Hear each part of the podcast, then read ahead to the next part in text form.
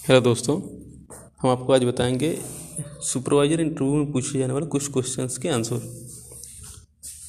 पहला क्वेश्चन ये है कि पोल हमारा जो खड़ा होता है, उसकी डेप्थ कितनी होती है?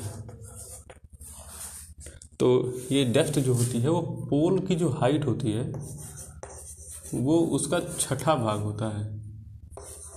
यानी पोल की हाइट मान लीजिए अगर आठ मीटर है तो उसका छवा भाग जो होगा, वो उसकी डेप्थ होगी पुल की हाइट अगर नौ मीटर है तो उसका छठा भाग कर दीजिए।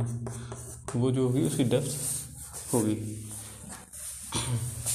वैसे हम पोल एट मीटर और नाइन मीटर पोल के लिए सेम डेप्थ लेते हैं वन पॉइंट फाइव मीटर।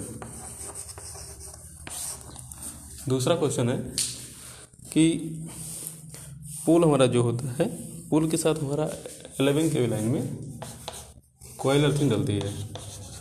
तो कोयल अर्थिंग का जो है, वो कितने मोटे तार से बनाई जाती है? तो ये जो कोयल अर्थिंग की जो तार होती है, वो एट एस डब्ल्यू जी से बनाई जाती है। इसकी जो हाइट होती है, वो 450 एम mm होती है। और जो इसका व्यास होता है वो 50 एम व्यास होता है ठीक है, और जो इसके साथ एक तार देखिएगा लगी होती है जो, साथ की तार, वो जो बाहर निकलती है, जिससे हम ऊपर जो है, जो ऊपर से हम अर्थिंग वायर उतारते हैं, वो अर्थिंग वायर भी एट एस डब्ल्यू जी की ही होती है। वो जो उतारते हैं, जिससे कनेक्ट करते हैं, उसकी तार की जो लेंथ होती है, वो टू पॉइंट फाइव मीटर होती है। ठीक है? और चलिए नेक्स्ट क्वेश्चन बताते हैं आपको।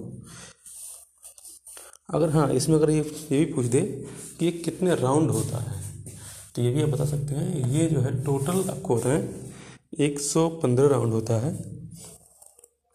ये एक सौ पंद्रह राउंड टोटली होता है, ये बहुत ही पास पास में बधा हुआ जो है, वहाँ हेलिक्स बनाया गया होता है ये। ठीक है नेक्स्ट क्वेश्चन कुछ जगह पूछा जाता है। कई जगह पूछ सकते हैं लोग। पोल जो होता है, वो कितने प्रकार के होते हैं?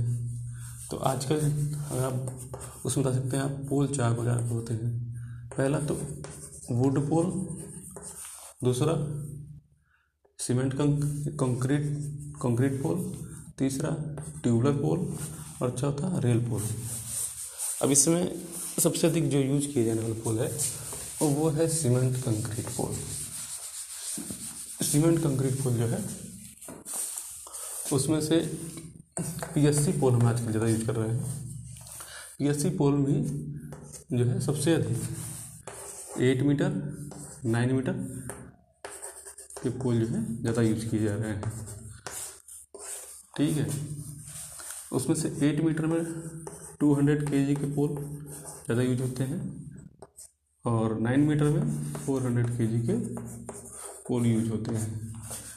कुछ जगहों पे जो है एट मीटर में एक सौ चालीस के पोल भी यूज़ होता है। जैसे कि आप एम पी जब इलेक्ट्रिसिटी बोर्ड पे आप काम करेंगे तो वहाँ पे आपको एक सौ चालीस के पोल यूज़ किया जाएगा।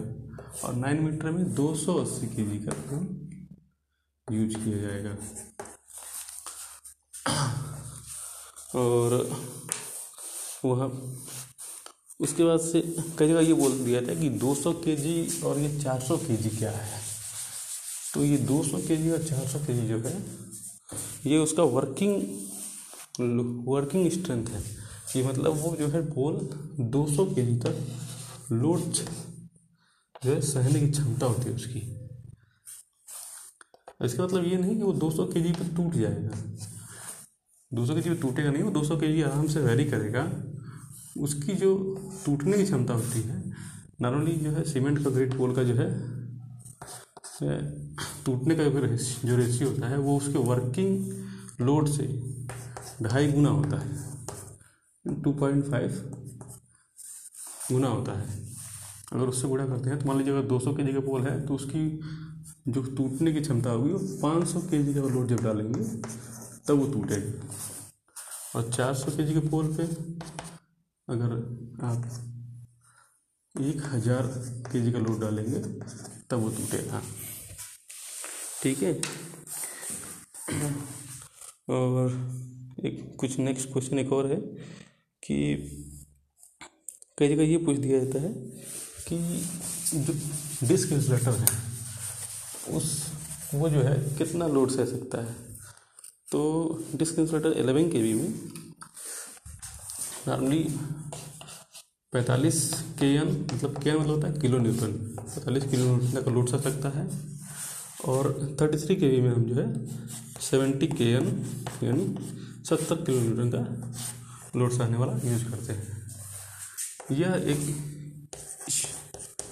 स्ट्रेन जो है, स्ट्रेन इंसुलेटर होता है। इसको हम स्ट्रेन इंसुलेटर कहते हैं। क्योंकि इस पर टेंशन होती है, इसलिए इसको स्ट्रेन इंसुलेटर कहते हैं। कुछ जगह पर यही पूछ जाता है कि पिन इंसुलेटर जो है, ये कितना लोड सह सकता है? लोड मतलब इलेवन इलेक्ट्रिकल लोड नहीं इलेक्ट्रिकल लोड की बात की जाए तो इलेक्ट्रिकल लोड ये लगभग बारह किलो वोल्ट तक लोड सह सकता है। और मैकेनिकल में बात की जाए तो मैकेनिकल लोड ये फाइव किलो न्यूटन लोड आराम से सह सकता है। अब उसके बाद से कुछ जगह पे पूछा जाता है कि जो डी टी आर जो होता है डी टी आर मतलब ट्रांसफार्मर वो ग्राउंड लेवल से कितना ऊंचाई पे होता है? तो ग्राउंड लेवल से डी टी आर का जो ऊंचाई होती है, वो टू पॉइंट फाइव होती है टू पॉइंट फाइव मीटर मतलब दो हज़ार पाँच सौ एम एम इंजीनियरिंग की भाषा बोला जाता है। क्योंकि इंजीनियरिंग की भाषा में सारे मेज़रमेंट जो है एम एम में कैलकुलेट किए जाते हैं।